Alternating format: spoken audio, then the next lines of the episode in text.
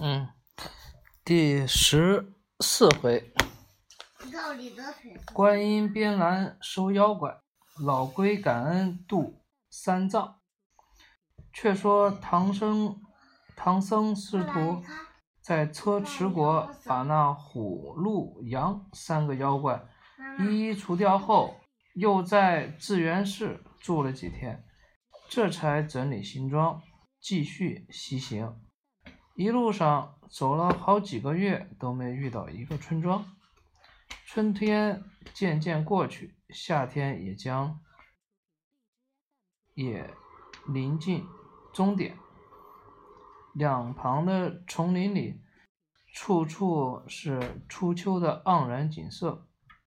这一天傍晚，四人来到一个村落中，见村东有一户人家，灯火。通明，唐僧便见了主人，要求借宿一夜一晚。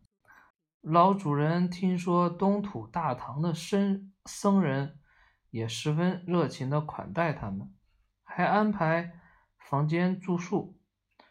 四人吃了晚饭，又喂饱了马，正要回房休息，忽然听见老主人独自。坐在厅堂，叹气流泪，便上前问道：“施主，你为什么这么独自伤心呀？”老主人知道这东土大唐的和尚是个得道高僧，便把其中的原因一五一十的告诉了他们。原来，离村庄不远的地方有一条大河。名叫通天河，通天河岸有座庙，称为灵感大王庙。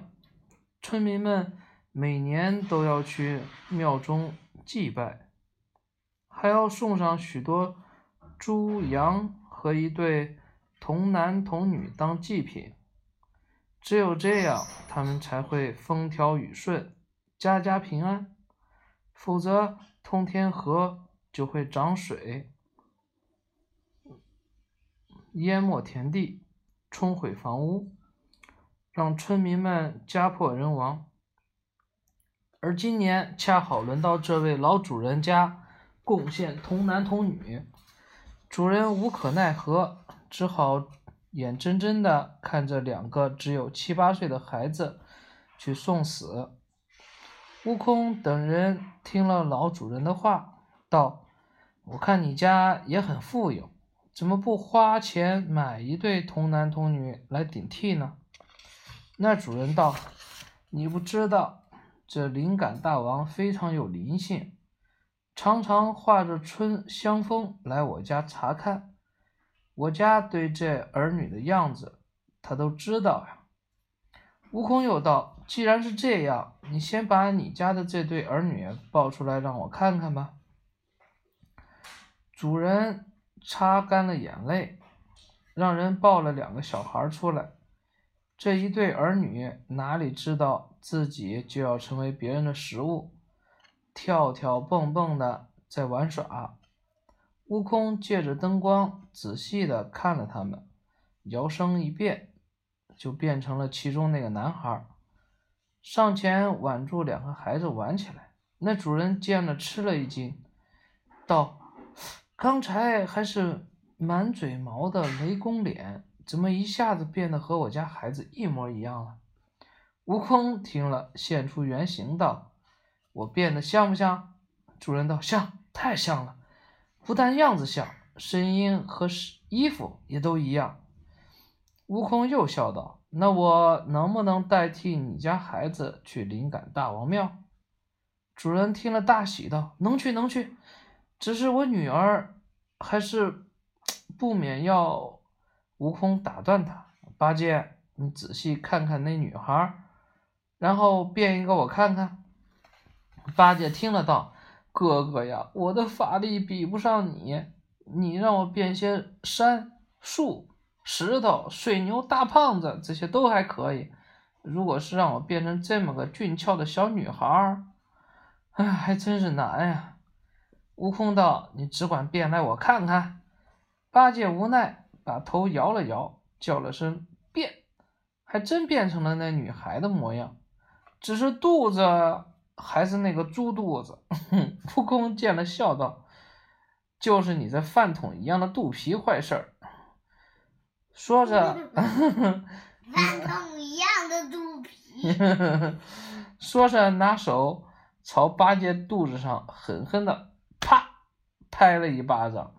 众人再看，那肚子已经变得平平的了，整个人跟那小女孩没有半点差异。就这样，第二天一早，八戒和悟空变成了一对童男童女，被送进了灵感大王的庙中。众人走后不久，忽然刮起一阵大风。八戒道：“不好，那东西要来了。”悟空道：“你不要出声。”让我来跟他纠缠。话音刚落，庙门口走进来一个身披铠甲、满口巨牙的怪物，问道：“你们是哪家的孩子？”啊悟空，悟空笑吟吟的回答：“我们是村东家老陈家的，村东头老陈家的。”怪物问：“你们叫什么名字？”悟空又答道：“我叫陈官宝。”我妹妹叫一寸金，那妖怪听了心想：往年的儿童见了我，早就吓得说不出话来。这个孩子倒是挺胆大的。于是心中有些疑惑，说：“我往年是先吃童男，今年要先吃童女。”说着，伸手去抓八戒变的女童。八戒见得吓了半死。慌忙跳下桌子，现出原形，拿起钉耙朝怪物打去。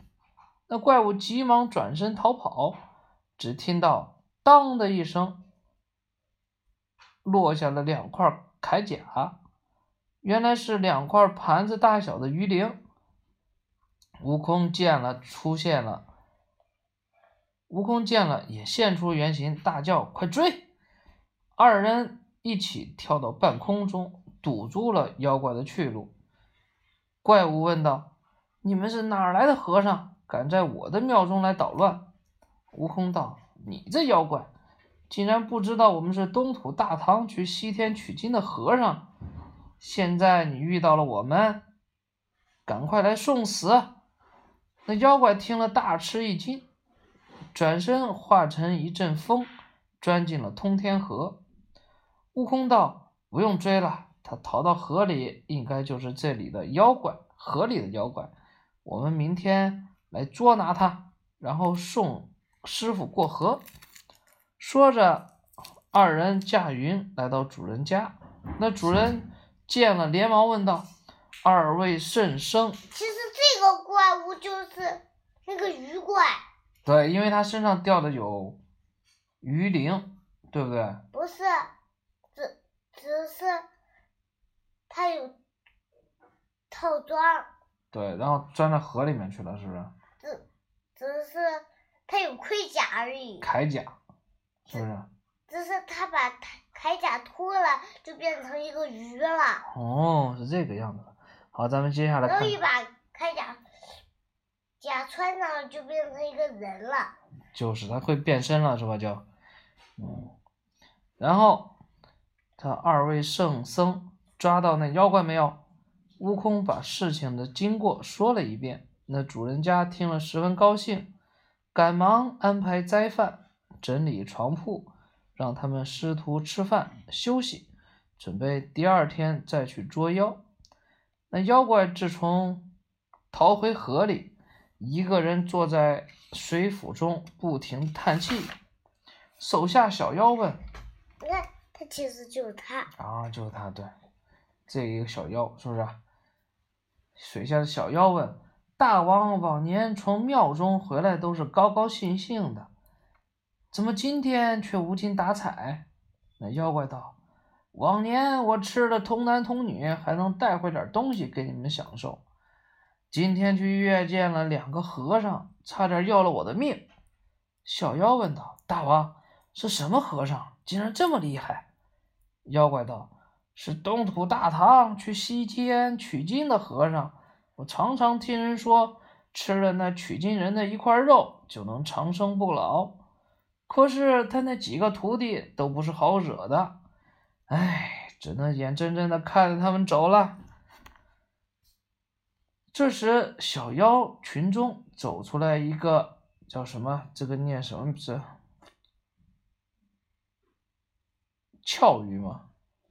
俏鱼精道：“大王，我有一个计策，可以捉住那个和尚，让大王吃他的肉。”妖怪道：“你如果有办法抓住他，我就和你一起吃唐僧肉，还跟你结成结拜成兄妹。”俏鱼精道：“我知道大王你有呼风唤雨的神通。”不知道你能不能让天上下大雪？妖怪道：“当然会。”俏鱼精道：“大王只要能让天上降……”雨金就他。对，就是这个，这个吧，这个。这个。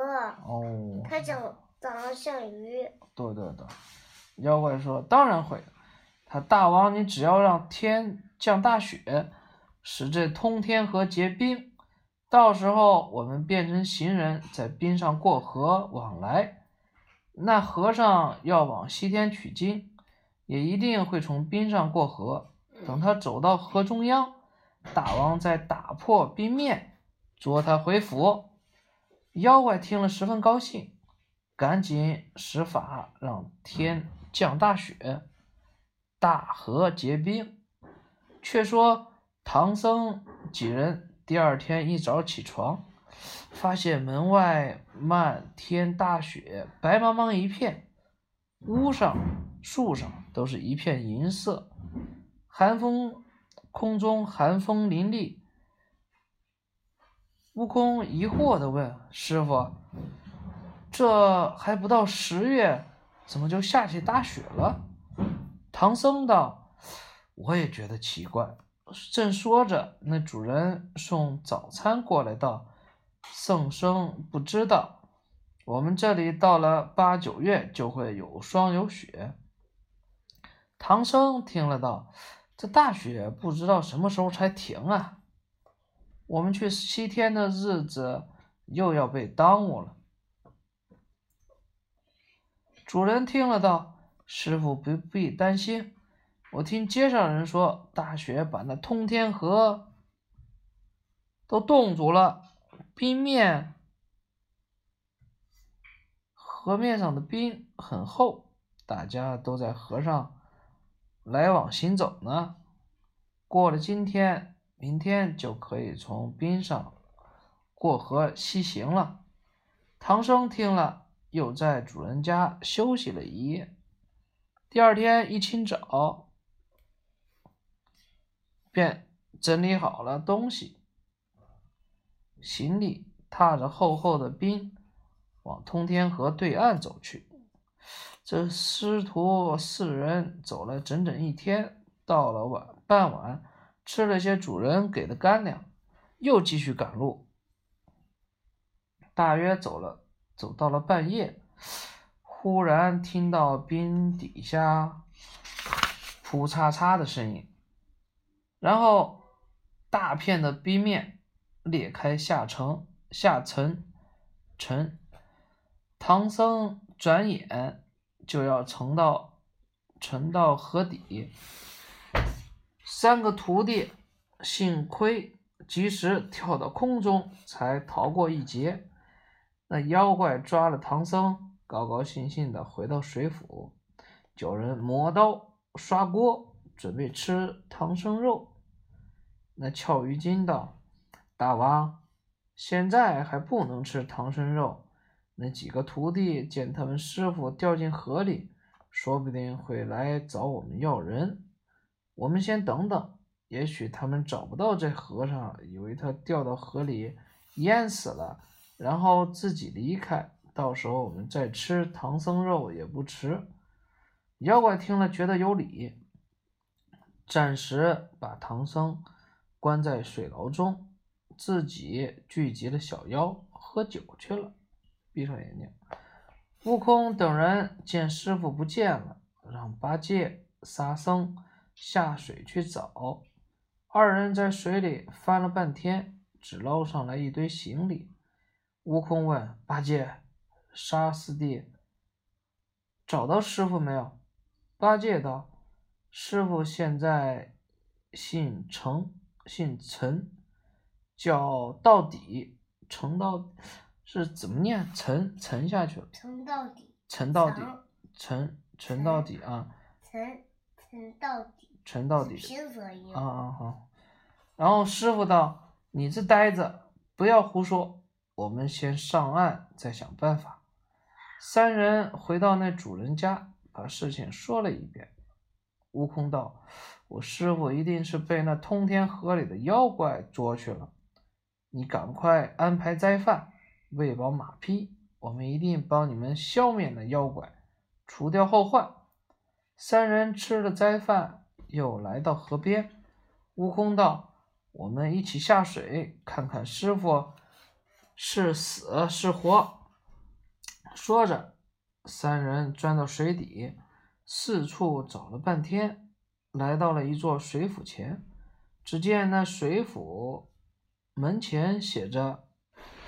这个念什么之？水什么之地啊？这个水水源之地，这个年是大鳖的意思啊，就那个甲鱼的意思，可大的甲鱼的意思。水源之地。鲶鱼。不是甲鱼。还有个鲶鱼。还有鲶鱼对。杀生道：“这一定就是那个妖精住的地方，我们一起去救师傅吧。”悟空道：“让我先去打听一下再说。”说着，摇身一变，变成了一个长脚的虾精，三跳两跳进入水府。在水府大厅，悟空见妖怪们和俏鱼精坐在上面喝酒，左右的人都在商量着吃唐僧的事情，便跳到厅后。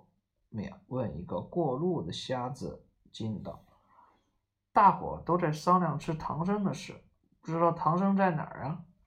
那小妖道：“唐僧被大王关在水牢之中，过几天他那几个徒弟不来要人，我们就把那唐僧开膛破肚，送去给大王吃。”悟空听了，又跳到水牢中，看到唐僧关在牢中落泪，道。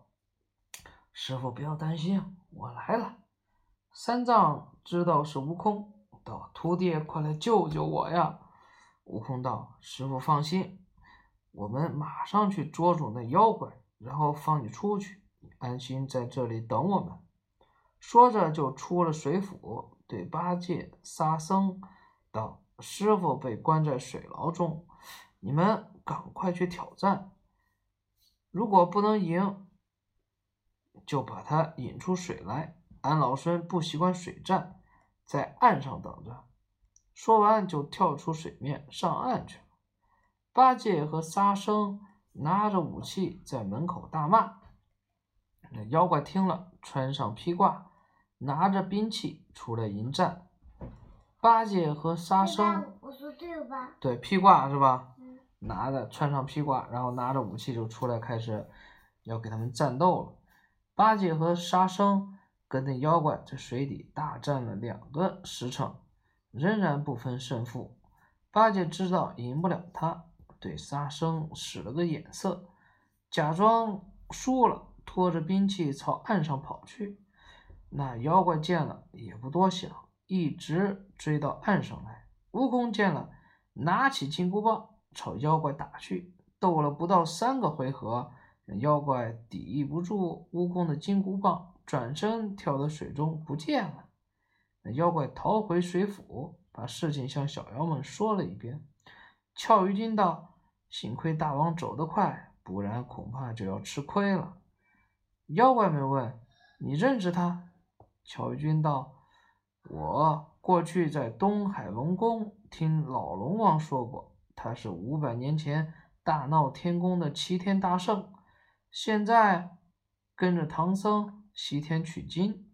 正说着，小妖来报：“大王，那两个和尚又在门口外挑战。”妖怪们听得到：“你们赶紧把门关紧，随他们怎么叫，都不要开门。”八戒和沙僧在水府门前叫了半天，都不见妖怪出来迎战，用钉耙去捣门。沙僧是什么呀？就是沙和尚。沙和尚这时候还没出来呀。已经出来了。谁知道那门早就被高高的土给堵死了。沙僧道：“二哥，这妖怪怕我们，不敢出来。我们先回去找大师兄商量了再说吧。”八戒听了沙僧的话，上岸来见悟空，把事情说了一遍。悟空听了道：“你们先在这里守着，不要让妖怪跑了。”我去南海问问观音菩萨，菩萨，看看这妖怪是哪里来的，到时候再顺藤摸瓜收服他。说着，驾起祥云来到了南海观音面前。刚到紫竹林，身旁走出善财童子，捧珠龙女道：“大圣，大圣！”菩萨知道你要来，让我们在这里等你。说着，带悟空去见观音。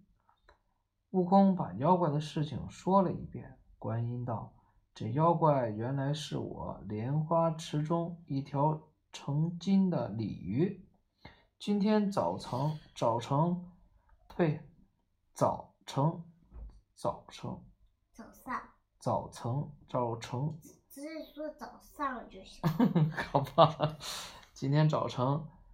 早上。早上，我发现池子里不见了鲤鱼，就算到他下界去要害你师傅，所以特地用紫竹林的竹条编成了这样一个竹篮，现在就去帮你捉它。悟空听了大喜。跟着菩萨来到了通天河边，只见菩萨拿着竹篮扔到河中，又念动咒语，不一会儿，一条金灿灿的鲤鱼就被装进了竹篮。